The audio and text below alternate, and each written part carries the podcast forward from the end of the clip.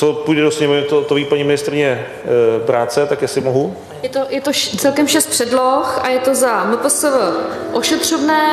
Druhá věc je uh, odpuštění pladeb uh, OSVČ na důchodové pojištění, za ministerstvo financí odklad EET, za čtvrté státní rozpočet, za zdravotnictví odklad uh, pojistných pladeb uh, OSVČ. A za Vláda představila své plány na pomoc ekonomice, těžce zasažené bojem proti šíření koronaviru. Výrobu už v Česku přerušili některé z největších podniků. Obavy z nejisté budoucnosti mají takřka všichni. Živnostníci, podnikatelé i zaměstnanci. Koho krize ohrožuje nejvíce? A jakou naději skýtají záměry politiků? Je úterý 24. března, tady je Lenka Kabrhelová a Vinohradská 12, spravodajský podcast Českého rozhlasu. Podnikatelé nebudou muset teď evidovat tržby. Po zastavení EET během nouzového stavu a následujících tří měsíců jednomyslně schválila vláda. Vláda taky rozhodla o výrazném navýšení schodku státního rozpočtu. Schodek rozpočtu by měl být 200 miliard na místo původně plánovaných 40 miliard. A kabinet schválil taky odpuštění minimálních záloh na důchodové pojištění pro osoby samostatně výdělečně činné, a to na půl roku. Vláda dnes také schválila Kurzarbeit pro firmy, na které dopadla omezení kvůli koronaviru. Stát jim přispěje na mzdy. Na Twitteru to uvedla ministrině práce Jana Maláčová z ČSSD. Ta zároveň oznámila, že živnostníci nebudou muset půl roku platit zálohy na sociální pojištění. Davide, dá už se teď říct, jak velká část české ekonomiky bude těmi dopady koronaviru a následných opatření postižená, vlastně jak výrazně? Já si pravděpodobné, že v těch následujících, já nevím, dvou měsících, možná to bude i déle, bude zasažena celá ekonomika, protože skutečně to, jakým způsobem byla nastolena vládní opatření, karanténa, to se prostě musí dotknout celé ekonomiky. David Klimeš je ekonomickým komentátorem aktuálně CZ.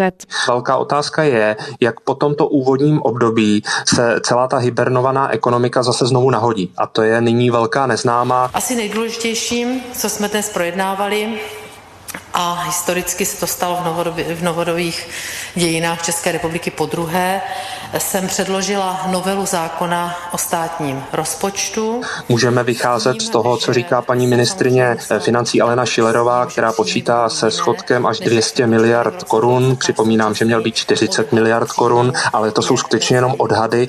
Náš současný odhad příjmu je necelých propadu. Odhadu příjmu propadu je necelých 80 miliard. that Budu muset odečíst 1,5 miliardy dividendy letiště, protože letiště teď stojí a v podstatě nebude schopno tu dividendu zaplatit. A všechno záleží na tom, jak po té úvodní, jak to říct, karanténové fázi se celá ta ekonomika znovu rozeběhne a nahodí. A v tuhle chvíli se tady asi dá mluvit o bezprecedentní situaci z hlediska české a i světové ekonomiky. Je to tak. Na druhou stranu, kdybychom se drželi jenom čísel, což samozřejmě vždycky je zavádějící, tak shodou okolností to, o čem mluví paní ministrině Schiller, Schillerová, tak by skoro přesně na chlup kopírovalo situaci deset let zpátky z velké krize, kdy rozpočet na rok 2009 byl plánován na 38 miliard schodku a nakonec byl minus 192 miliard. Takže pokud se teď bavíme o tom, že plánovaný schodek měl být 40 miliard a nakonec bude 200 miliard, tak je to prakticky totožné. Na druhou stranu je tady jeden velký rozdíl, že zatímco na otřesy způsobené finančním trhem nějak tak všichni ekonomové o tom mluví, že jednou za čas přijde přijde, ale abychom všichni se museli zavřít do svých domovů kvůli nějakému viru, kvůli pandemii, tak to je skutečně nová bezprecedentní situace a je velká otázka, jak potom se ta ekonomika může rozeběhnout. Světoznámá sklárna Moser musela kvůli dopadům krize způsobené koronavirem propustit 50 ze svých zhruba 300 zaměstnanců. Firma vzniklou situaci řeší v úzkém kontaktu s úřadem práce v Karlových Varech. Přibývá lidí, kteří se hlásí na úřady práce. I to samozřejmě souvisí s opatřeními kvůli šíření koronaviru. Některé podniky totiž přicházejí o výdělky a musí propouštět. Úřady práce aktuálně čelí náporu. Zaměstnanci i osoby samostatně výdělečné činné žádají o zprostředkování zaměstnání nebo o zařazení do evidence uchazečů. O práci nejčastěji projevují zájem lidé pracující v pohostinství, službách nebo cestovním ruchu.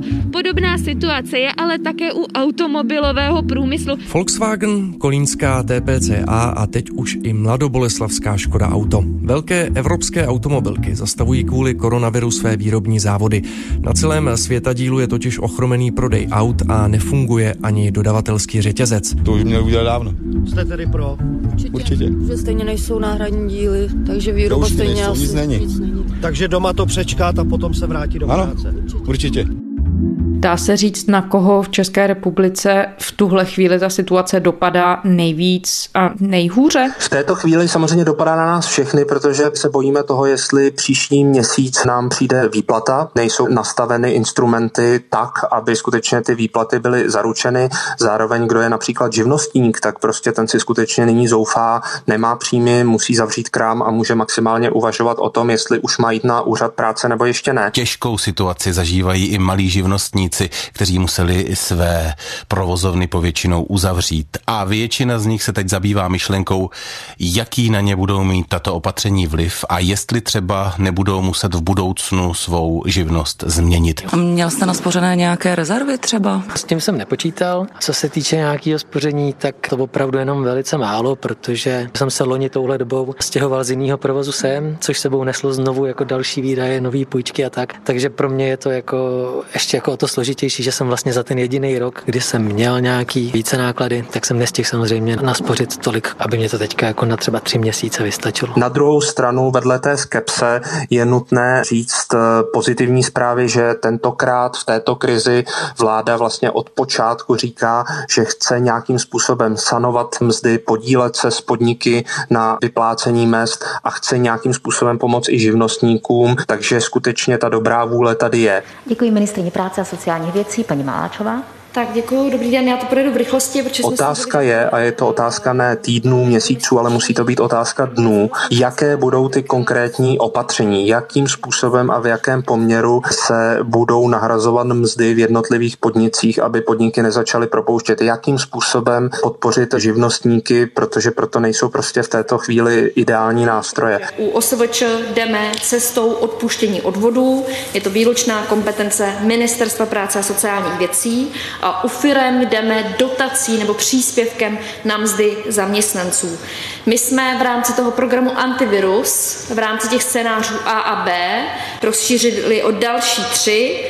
To znamená... A to skutečně se musí dít řádu dnů, protože jinak skončí měsíc a skutečně ten poslední březnový den pravděpodobně manažeři jednotlivých firm budou mít na stole desítky a stovky propouštění a budou uvažovat o tom, jestli je podepsat či ne. Takže toto je v této chvíli velká neznámá a nedá se říct, jakou část ekonomiky nebo typově, jestli spíš zaměstnance nebo živnostníky to více postihne. No my dva se spolu bavíme ve chvíli, kdy o tomhle všem jedná vláda. Dá se říct, jaká opatření by mohla být nejefektivnější, co by vlastně všechno vláda měla udělat? Je to asi celá řada a skutečně, než se dostaneme k těm jednotlivým opatřením, tak znovu chci upozornit, že důležitá je ta rychlost. Třeba hodně se baví o takzvaném Kurzarbeitu, kdy je zkrácený pracovní týden, přesto dostává zaměstnanec relativně vysoký podíl platu a nějakým způsobem na tom participuje stát. Jenom připomenu, že třeba o tomto instrumentu jsme v minulé krizi debatovali od roku 2009 a pak to legislativní finální ukotvení bylo přijato 2015, kdy už byla dávno celá krize pryč.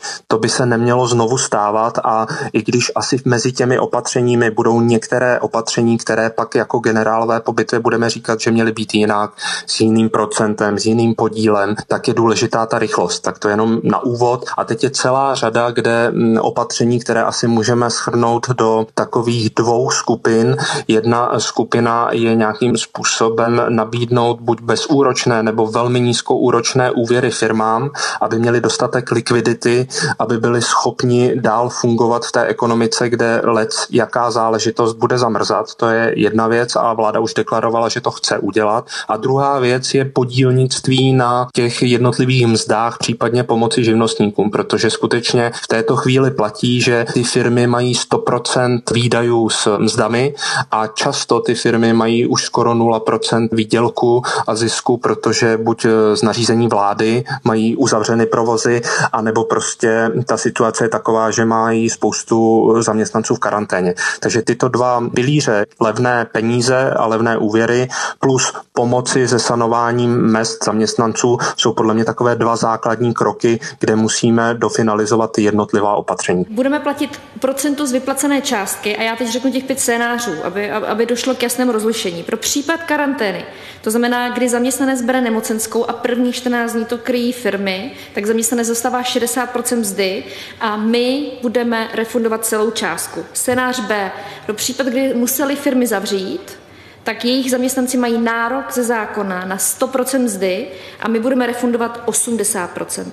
Pro scénář C, kdy zaměstnanci, nebo kdy jedna, alespoň jedna třetina zaměstnanců z různých důvodů nedorazila do práce a kvůli tomu podnik nemůže fungovat, například kvůli uh, ošetřovnému nebo kvůli karanténě, tak uh, Zaměstnanec má nárok, ten, který nemůže pracovat kvůli tomu, že ostatní nedorazili do práce, tak má nárok na 100% mzdy z zákonníku práce a my budeme refundovat 80. Scénář D, kdy firma nemůže produkovat, protože jí chybí subdodávky, tak eh, ti zaměstnanci, kteří kvůli tomu nemají práci, tak dostanou 80% mzdy zase ze zákona a my refundujeme 50% toho, co bylo vyplaceno. A scénář E, Firma nemůže produkovat, protože není poptávka po jejich produktech, například protože autosalony mají zavřeno, například, tak eh, zaměstnanec zastává 60% a my refundujeme polovičku té vyplacené částky. Je to složité, najdete to na webu MPSV nebo na mém Twitteru nebo na mém Facebooku. Jo, je to těch pět scénářů, ve středu budeme jednat o šestém. Vláda chce uvolnit až 1 bilion korun, aby podnikatelé a firmy zvládly problémy způsobené epidemií koronaviru. Úřad navíc navýší objem peněz do programu COVID pro bezúročné půjčky. Přímá pomoc mohla být až 100 miliard korun a záruky až 900 miliard korun. Vláda chce rozšířit i program pro nejmenší podnikatele, kteří už se dostali třeba do problému se splácením nebo nemají na výplaty. Takzvané mikroúvěry mají být k dispozici na začátku dubna. Vláda už minulý týden navrhla na pomoc ekonomice 100 miliard miliard jako okamžitou injekci a právě 900 miliard ve formě těch bezúročních půjček. To je vlastně ten druhý pilíř asi, o kterém mluvíte. Když se podíváte na objem těch prostředků, bude to stačit? Objem je asi v pořádku. Ono upřímně řečeno z těch všech států okolo nás vidíme, že jednotliví ministři financí řeknou nějakou částku a třeba už za tři dny říkají částku, která je o řád vyšší. Takže ono, myslím, že to příliš mnoho neznamená a ta palebná síla v podobě jednoho bilionu je asi funkční a skutečně skutečně může uklidnit eh, ty trhy a českou ekonomiku a podnikový sektor. Co je problém, je, že je to vlastně jenom nějaké makročíslo, je to prostě něco,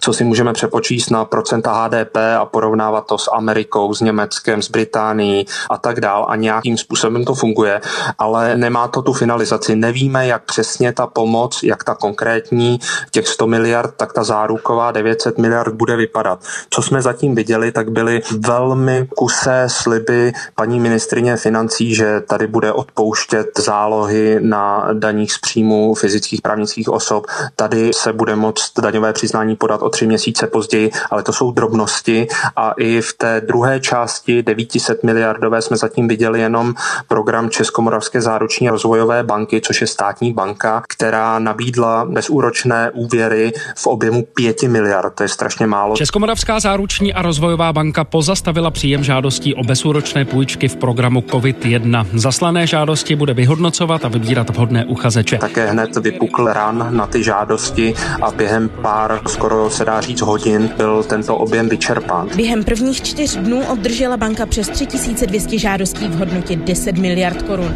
Na program ale vláda vyhradila jen 5 miliard. Kdo má o peníze zájem, říká ředitel banky Jiří Jirásek. Mezi eh, uchazeči o úvěr jsou jak živnostníci, tak malé a střední firmy. Máme tady prakticky všechny obory. Je to výroba, je to malou obchod, jsou to doktoři, zubaři, služby, cestovní ruch. Banka teď pracuje na navazujícím programu COVID-2. Takže na jednu stranu eh, to makročíslo 1 bilion je asi dostačující, na druhou stranu, dokud nebudeme znát ty konkrétní nástroje, jak se k tomu domůžeme, jak eh, tím se zachrání jednotlivý podnik v našem regionu, regionu a naše vlastní mzda, tak v té chvíli tam ještě prostě chybí docela dost. Existuje nějaký koncensus kolem toho, kdo by měl z těch jednotlivých skupin, z kterých se skládá ta ekonomika, kdo by měl mít přednost, jestli to jsou zaměstnanci, anebo jestli to jsou firmy, které když dostanou nějakou injekci, tak nebudou muset propouštět ty zaměstnance? Myslím, že ten koncensus se rýsuje a ten základ je, že se musí pomoci firmám, ale firmám tak, aby oni zachránili zaměstnance. Eh, já nevím, jestli to říkám dostatečně jasně, ale skutečně v této chvíli poskytovat firmám nějaké peníze na budoucí inovace a nanotechnologie, to je sice hezké, ale není to na pořadu dne. Ten základ je, že přes firmy se nějakým způsobem musí zachovat současná zaměstnanost, která nesmí prostě vystřelit někam nad 10%, protože budou všichni propuštěni. To prostě není možné. To je podle mě ten základ. A pak samozřejmě máme tady specifickou skupinu a to jsou malí podnikatelé OSVČ, kterých je v České republice milion, je to vlastně v evropském srovnání hodně vysoké číslo. Pak bychom se mohli bavit, proč tomu tak je. Nicméně v této krizové situaci je nutné se o ně nějakým způsobem postarat.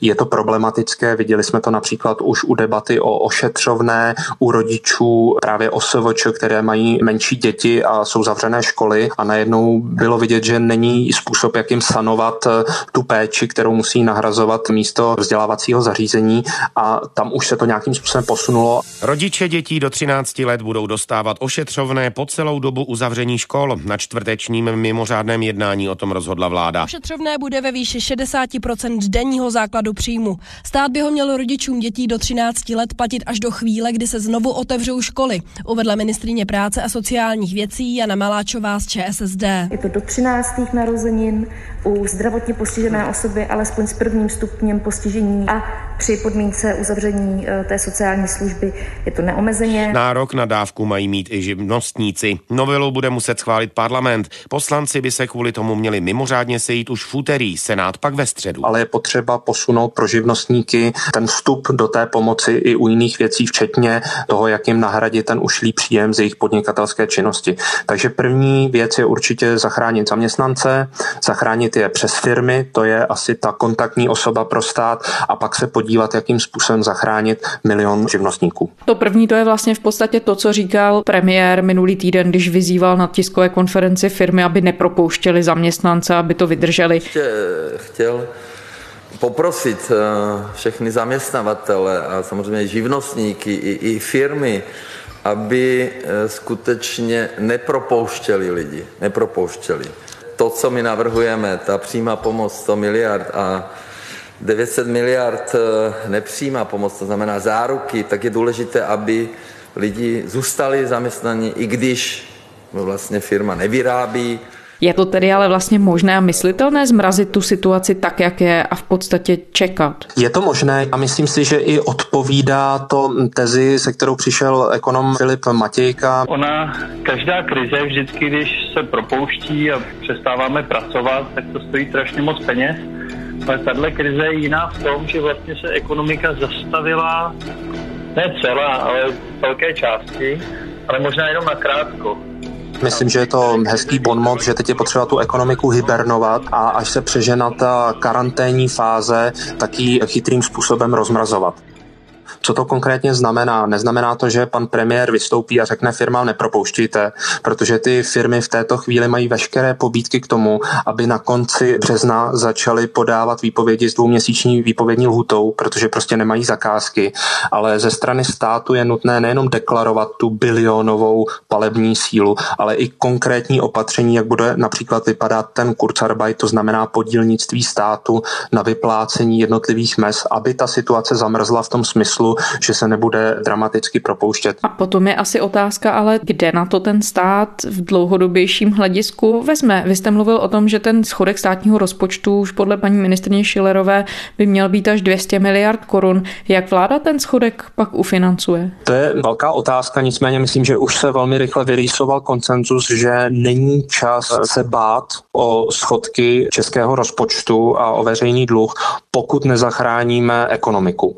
V té chvíli, pokud pokud by jsme šetřili na straně státu a erárních financí a díky tomu jsme například vystřelili k vysoké nezaměstnanosti, já nevím, třeba přes 10%, protože by firmy začaly hromadně propouštět, tak tu ekonomiku by to stálo více, než tyto obří a bezprecedentní injekce ze strany státu. To myslím, že ten koncenzus už existuje. Na rozdíl od roku 2008 máme zdravé veřejné finance, nízké zadlužení, máme přebytkové zdravotní pojišťovny, máme stabilizovaný bankovní sektor, Máme přebytkové municipality, kraje, města, obce a to jsou všechno benefity, které nám umožní to zadlužení zvýšit a pomoci překonat naší zemi tuto složitou situaci. A k těm konkrétním opatřením samozřejmě nevíme. V této chvíli v médiích padají naprosto nepodstatné drobnosti, byť jsou asi správné, že se zruší sleva na jízdné pro seniory a studenty, ale upřímně řečeno to je objem třeba 3-4 miliard korun, nebo jsem už slyšel pana premiéra, že bude požadovat snížení platu poslanců a senátorů, což je takový populistický, nebojím se až říct kýč, protože z toho skutečně je naprosto minimální úspora. To podstatné bude, jaký bude poměr mezi tím, co stát dokáže ušetřit u svých, říká se tomu organizační složek, prostě kdo, co má za volné peníze z jednotlivých součástí státu, to je jedna věc. A druhá věc je, jakým způsobem si můžeme napůjčovat na dluhopisových trzích. Tady je to už otázka pro odborníky. Já osobně si myslím, že třeba s vnitřností státu může český stát třeba ušetřit desítky miliard, možná stovku miliard, ale budeme potřebovat toho více a v té chvíli je potřeba si dojít na dluhopisový trh a vzít si prostě nový dluh, o kterém jsme ještě před měsícem nevěděli, že ho budeme potřebovat. A nemůže potom sehrát ale třeba roli i to, že v podobné situaci jako Česká republika bude řada zemí světa, včetně těch velkých ekonomik, Itálie, možná i Německo, Spojené státy? Je to tak, eh, projeví se to ve dvou oblastech. Jedna věc je právě ta finanční, protože my se teď uspokojujeme tím, že máme relativně nízký veřejný dluh a není problém si dále půjčovat ve vztahu třeba k více zadluženým ekonomikám od západních zemí až třeba po jižní země, jako je Španělsko nebo Itálie, které jsou nyní velmi postižené tou pandemí, ale my jsme pořád řazeny v těch očích trhů mezi ty emerging markets, mezi ty rozvojové trhy a skutečně v té chvíli je pravděpodobné, že ten úrok za to, že si půjčíme, nám poměrně výrazně naroste. Ale přesto si myslím, že to nebude problém a nějakým způsobem to ministerstvo financí zvládne. Druhá věc je, jakým způsobem konkrétně naše ekonomika bude oslabená tím, že naši největší partneři obchodní jsou postižené tím samým. To znamená nějakou poměrně výraznou recesí. Pandemie koronaviru může vyvolat celosvětovou ekonomickou krizi a připravit to zaměstnání až 25 milionů lidí. Navaruje předtím Mezinárodní organizace práce spadající pod OSN. Vyzvala proto státy k rozsáhlé a koordinované pomoci zasaženým odvětvím ekonomiky. Francouzský ministr financí Bruno Le Maire oznámil, že Paříž udělá pro firmy i zaměstnance všechno, co bude třeba a ještě víc. Evropská unie dočasně uvolnila některá pravidla a na pomoc slíbila rozdělit v přepočtu 640 miliard korun. Francie sama počítá s balíčkem dosahujícím skoro jednoho a čtvrt bilionu.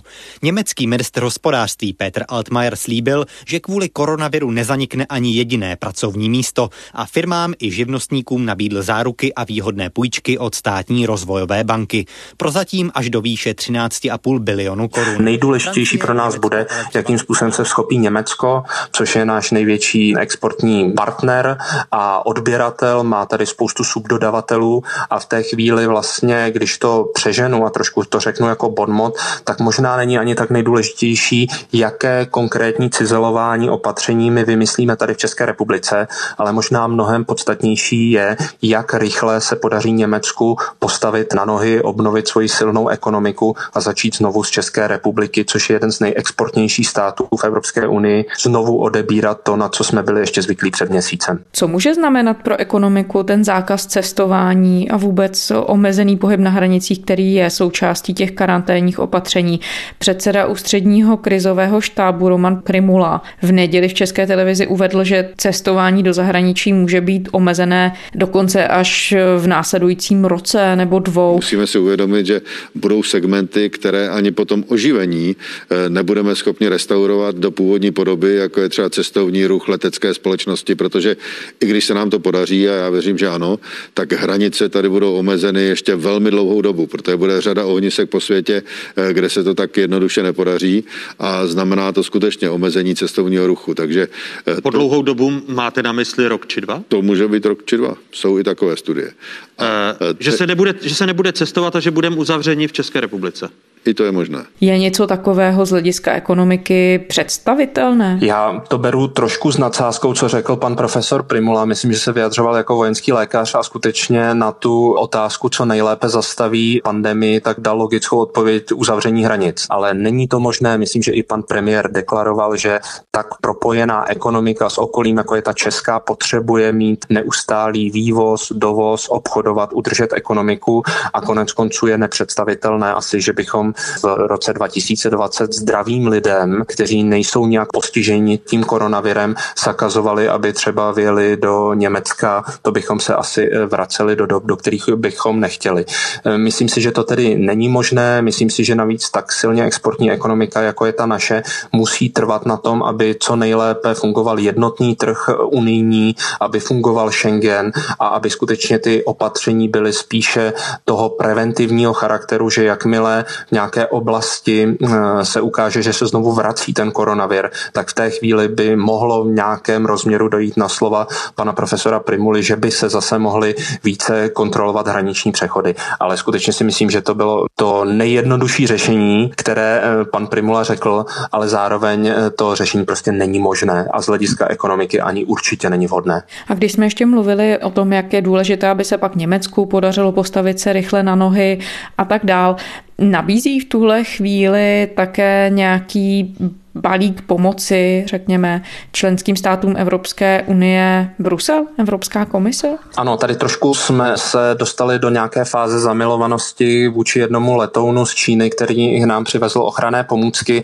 ale ve skutečnosti poměrně velkou palebnou sílu má i Evropská unie. Premiéři 27. podpořili unijní plán na zmírnění ekonomických škod způsobených koronavirem. Evropská komise na to chce vyhradit v přepočtu bilion korun.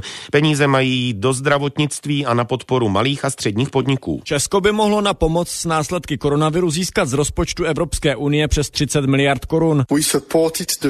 Podle šéfa unijních summitů Šarla Michela podpořili premiéři 27 i další návrhy Evropské komise. Tak chce například vládám uvolnit ruce pro poskytování státní pomoci firmám.